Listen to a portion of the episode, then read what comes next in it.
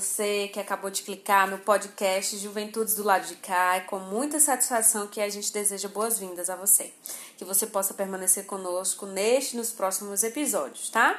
Esse primeiro episódio ele tem o objetivo de falar um pouco do que faz o LAPROA, qual a razão de criarmos o podcast, a quem é destinado o nosso conteúdo, né? E a gente tem aqui a presença da professora ilustre, doutora Luciana Dutra Tomé, né, uma professora do Instituto de Psicologia aqui da UFBA, que coordena e é criadora do LAPROA. Essa oficina criativa que é o LAPROA, que é responsável por criações acadêmicas e agora também por esse conteúdo que está aqui disponível para você. E aí eu vou passar a palavra para a Luciana, para ela explicar um pouquinho como é o LAPROA, né, a que se destina, como foi criado, para vocês aí do outro lado terem uma ideia de como é que funciona o nosso trabalho. Certo, então obrigada, Paula, pela introdução. É um prazer estar aqui compartilhando esse momento contigo e com todo mundo que vai estar nos ouvindo. Então, o LAPROA, contando um pouquinho, né, de quem faz o LAPROA, é o Laboratório de Estudos de Processos Psicossociais da Adolescência, da adultez emergente e da adultez. Então, a gente tem esse interesse em focar reflexões, investigações sobre o desenvolvimento humano a partir da adolescência. É interessante a gente pensar um grupo de pesquisa com essa ênfase, porque normalmente quando a gente fala de desenvolvimento humano, as pessoas tendem a lembrar mais da infância ou da adolescência. Mas o período depois dessas duas fases não é tão enfatizado. E o nosso grupo de pesquisa, ele justamente tem essa ênfase, né? Ele considera a adolescência, mas ele vai além da adolescência. Ele vai considerar a transição para a vida adulta e a adultez de forma geral. O que a gente acaba não focando é a velhice. Não temos estudos focados sobre envelhecimento, né? Que aí isso já abarca, né, outras perspectivas teóricas.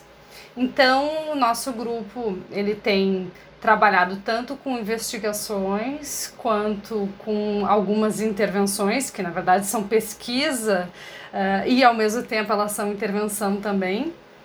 Então, no sentido da gente, além de investigar, também oferecer para o público juvenil a oportunidade, né, enfim, de pensar sobre seus projetos de vida, sobre a sua própria vida e o que espera do futuro.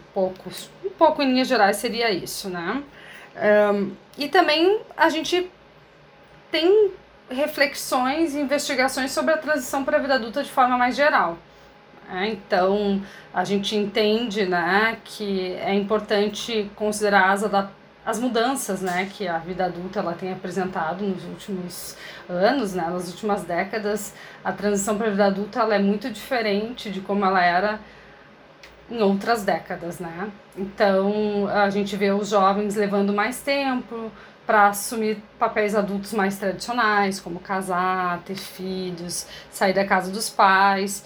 E isso faz com que muitos questionamentos, né, surjam tanto por parte das próprias famílias, quanto dos próprios jovens, quanto das próprias instituições, né? Como lidar com os jovens, ou às vezes, quando que eles vão crescer? Será que eles nunca querem crescer? Esses questionamentos que acabam surgindo.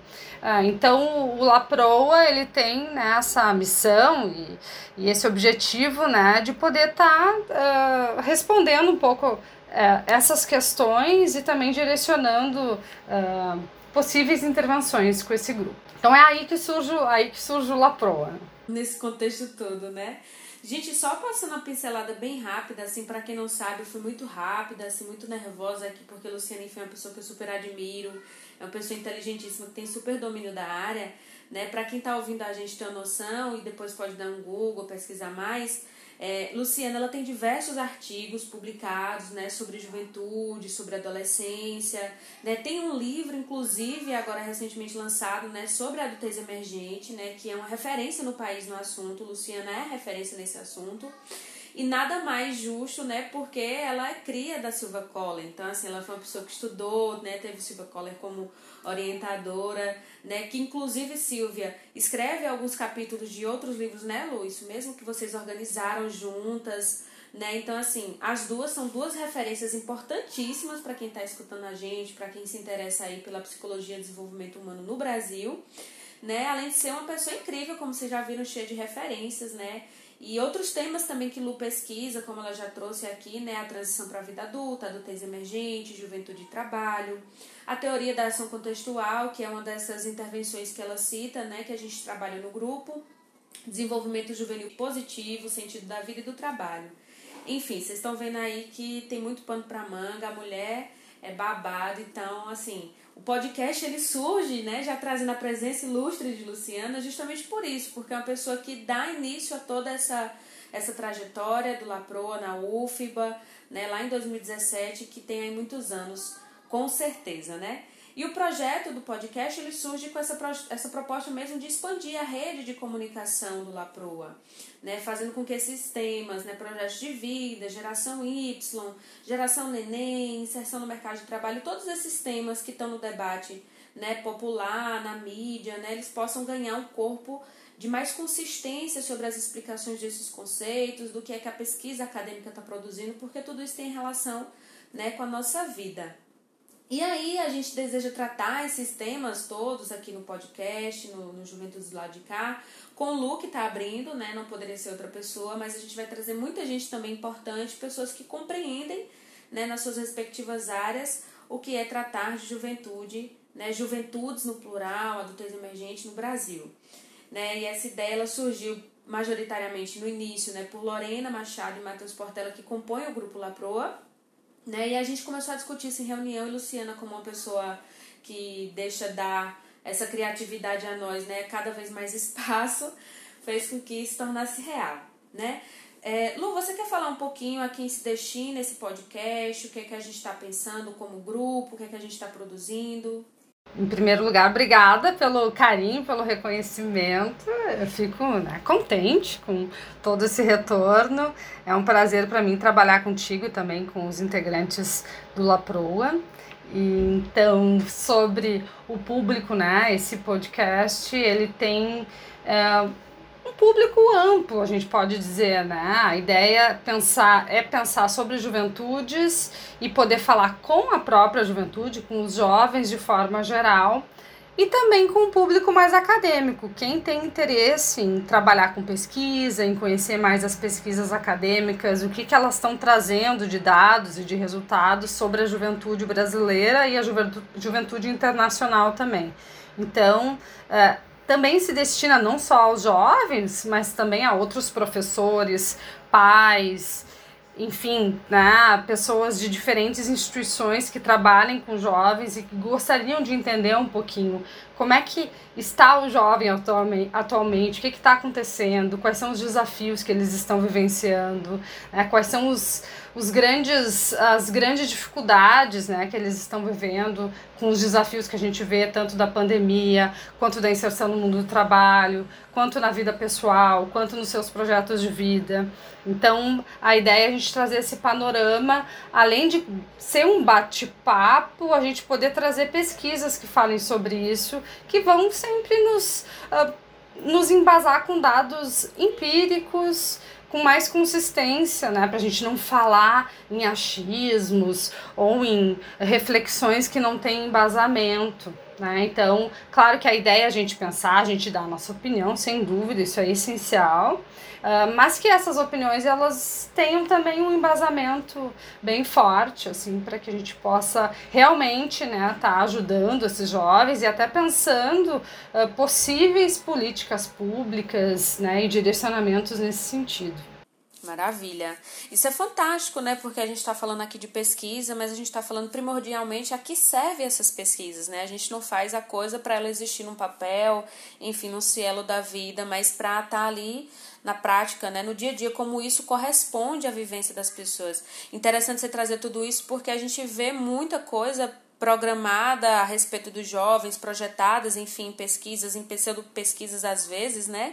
que é de maneira negativa, ah, que o adolescente é problemático, ah, que o jovem não quer trabalhar, que hoje em dia ele só quer saber de internet, enfim. Essas coisas que estão aí no imaginário coletivo, né, elas estão sendo tratadas de maneira aprofundada por quem de fato estuda há algum tempo isso, tem autoridade no assunto, e também para a gente refletir como é que está sendo formada essa sociedade, né? Isso tudo é muito interessante. E aí eu já entro, né, sobre essa coisa de ser interessante, sobre o porquê das coisas, sobre juventudes do lado de cá. Né, o que traz a perspectiva de colocar no nome de um podcast Juventudes do Lado de Cá. Né, de maneira inicial a gente conversou muito sobre isso e foi surgindo vários significados nas reuniões, todo mundo dando uma opinião, mas todo mundo convergindo, né, para uma compreensão. Se você puder falar, Lu, fico muito agradecida do que você entende, e aí a gente vai conversando melhor. Isso, Juventudes do Lado de Cá, no sentido de trazer a juventude real, digamos, né?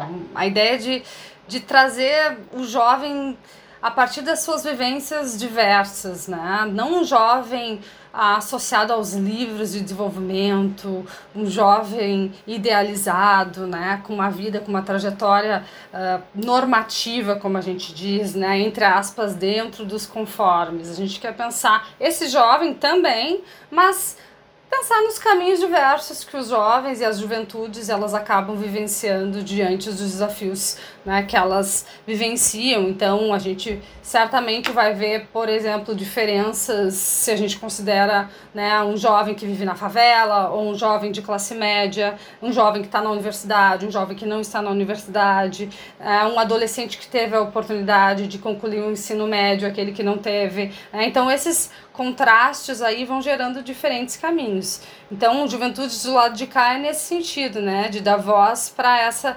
diversidade, né? A gente se aproximar do jovem real. Por isso da ideia do jovem do lado de cá, né? Que está mais perto da realidade, aquele jovem do mundo real.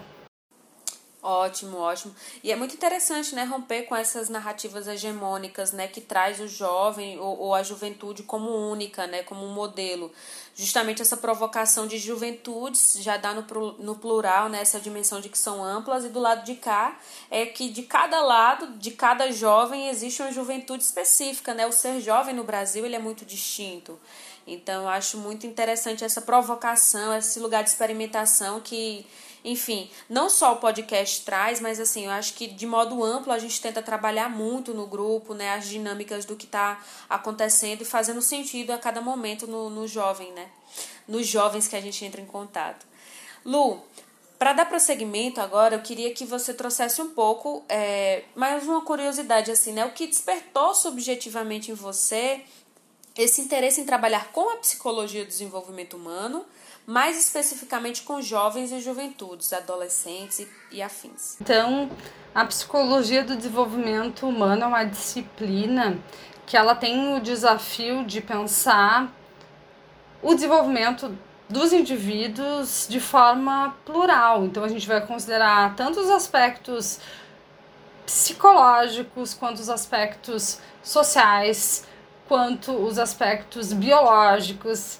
Claro que dificilmente um grupo de pesquisa, um professor, um pesquisador, uma pesquisadora único vai conseguir abarcar todos esses elementos, todos esses fatores. Mas a disciplina como um todo, ela se debruça, né, em refletir sobre o ser humano multifatorial. Até porque quando a gente reflete as trajetórias, a gente não pode pensar isso fora de um contexto, fora de um momento sócio-histórico, fora também das características individuais, né, de cada pessoa. Então, isso me apaixonou na área, né? Essa visão complexa de desenvolvimento humano, uma visão bastante ampla e holística das pessoas, né? Então, isso é o que me interessa na área desenvolvimental. Aí, quando eu penso em juventudes, é justamente por considerar que é uma fase de desenvolvimento que ela é bastante propícia, é um momento crucial e rico para mudar a própria trajetória que a gente vivenciou até então, porque é um momento em que até em termos cognitivos a gente está mais amadurecido, a gente tem, né, um pensamento mais complexo, a capacidade de tomar decisões, de pensar no mundo mais degradê, não pensar no mundo 880, enfim, né, ter um pensamento mais complexo em relação ao mundo. Isso permite que a gente possa, inclusive, tomar decisões e redirecionamento em relação à nossa própria vida. Então, se eu tive, por exemplo, uma história passada de exposição a fatores de risco ou de algum tipo de violência, por exemplo, né? O momento da juventude, ele é interessante para a gente poder reverter essa história. Então, eu vejo como um momento do desenvolvimento humano de muita potencialidade, que é um momento crucial e muito pertinente para a gente intervir, que ainda tem muita coisa, né, que a gente pode mudar e redirecionar nas nossas vidas, na juventude. Então, eu quebro com essa visão, claro, tem muitas discussões na área desenvolvimental, né, mas de que nós somos, de alguma forma, determinados pelo que aconteceu na infância ou na adolescência, né? A gente tem condições de redirecionar isso. Então, esse é o meu interesse. Ótimo, ótimo. E aí, convergindo nesse trabalho da academia, né, de tudo que você tem pesquisado, quais os desafios que você vê na pesquisa acadêmica e os temas que você trabalha, né? Como você acha que eles podem contribuir com a psicologia, mas também com as pesquisas do Brasil, com o momento político, econômico, social, enfim, cultural, né, que a gente vive. Não me refiro não somente à pandemia, mas assim, esse contínuo, né, nesse espaço de tempo em que a gente está vivendo agora. Certo. Então, em relação aos desafios de trabalhar com pesquisa, com investigações, atualmente o maior desafio é a gente conseguir espaço e investimento financeiro para desenvolver as pesquisas. A gente vê até no nosso próprio grupo de pesquisa, né, uma redução de número de bolsas, né, na própria pós-graduação. Então, essa é uma fragilidade que acaba atrapalhando muito o desenvolvimento das pesquisas, porque no Brasil a gente já tem uma tradição de pesquisa com investimento que ele é frágil, ele já é frágil. Mas, efetivamente, nos últimos 4, 5 anos, isso piorou. Então, nós estamos vivendo um momento dramático nesse sentido, a ponto de, né, se vislumbrar, né, de repente, a possibilidade até de não conseguir mais fazer pesquisa. Então, e um país sem pesquisa é um país que acaba, né, retrocedendo. A possibilidade de se igualar ou se aproximar, né, de contextos de países mais envolvidos acaba se tornando, né, um desejo, né, ou uma meta praticamente irrealizável se não tem investimento em pesquisa. Então, nesse sentido, é muito dramático o que a gente está vivendo atualmente, né? Uma vez que a gente tem financiamento e que a gente pode desenvolver as pesquisas, a gente pode também contribuir com a realidade. Então, né, eu acho que uma das contribuições principais dos estudos, então, né, desenvolvimentais na área de juventude, por exemplo, é a gente poder identificar, né, que aspectos contextuais, como a relação com a família, a relação com a comunidade, com a universidade ou com a escola, são fatores protetivos, né, no desenvolvimento humano. Então, uma vez que a gente identifica isso, a gente pode pensar em ações, em intervenções nesses espaços. E o que permite a identificação disso são pesquisas, porque as pesquisas, elas mostram os benefícios. A gente vai lá, faz, né, uma coleta de dados empíricos, e esses dados mostram a realidade. Bom, né, uma boa relação com os pais traz benefícios porque os jovens, eles têm autoestima mais elevada, né, e autoestima mais elevada traz uma série de benefícios em várias áreas das pessoas, né? Então, a gente indo a campo, a gente pode mostrar isso. E sem, né, investimento, aí sim que é difícil a gente poder acessar essa realidade, e sem acessar a gente não sabe o que fazer com ela, né? Então, acho que é uma coisa tá ligada à outra, como tu falou, né, no início da pergunta, né, que no fim elas iam estar entrelaçadas, mas efetivamente quando a gente tem condições de envolver as pesquisas plenamente, a gente pode também se aproximar da realidade dos jovens e identificar no que a gente pode investir para melhorar isso. Sem dúvidas, né, Lu?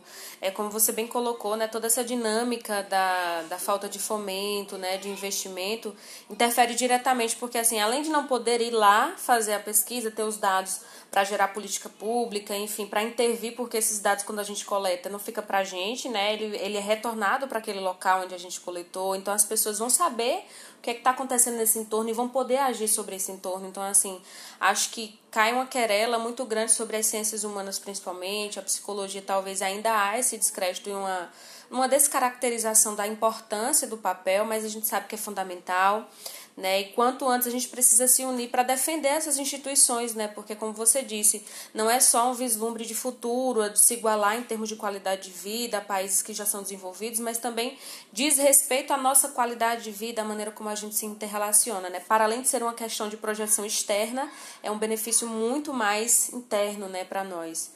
Genial sua colocação.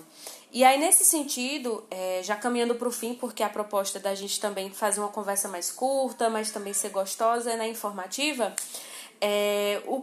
qual a importância que você acredita ter do seu trabalho e da pesquisa acadêmica desenvolvida por você, por nós no LAPROA, né, de maneira geral no IPS, na UFBA, nessa localização geográfica, mas também esse lugar que subjetivamente cada um de nós corresponde enquanto grupo? A importância se dá em mais de um aspecto, né? Por um lado, acho que o desafio central e uma das metas centrais do grupo é pensar na psicologia do desenvolvimento no contexto brasileiro, as características próprias do jovem brasileiro a partir dessa realidade e dentro do Brasil as particularidades, né? Porque a gente tem muita diversidade dentro do mesmo país.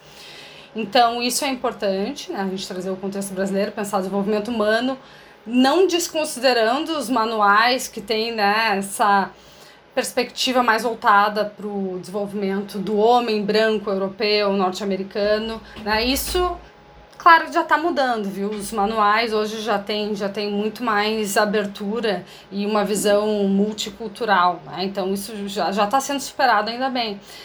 E a nossa ideia é contribuir trazendo resultados sobre a realidade brasileira, inclusive para contribuir com esses compêndios e podendo mostrar o que está acontecendo aqui, né? Então, isso é um ponto central.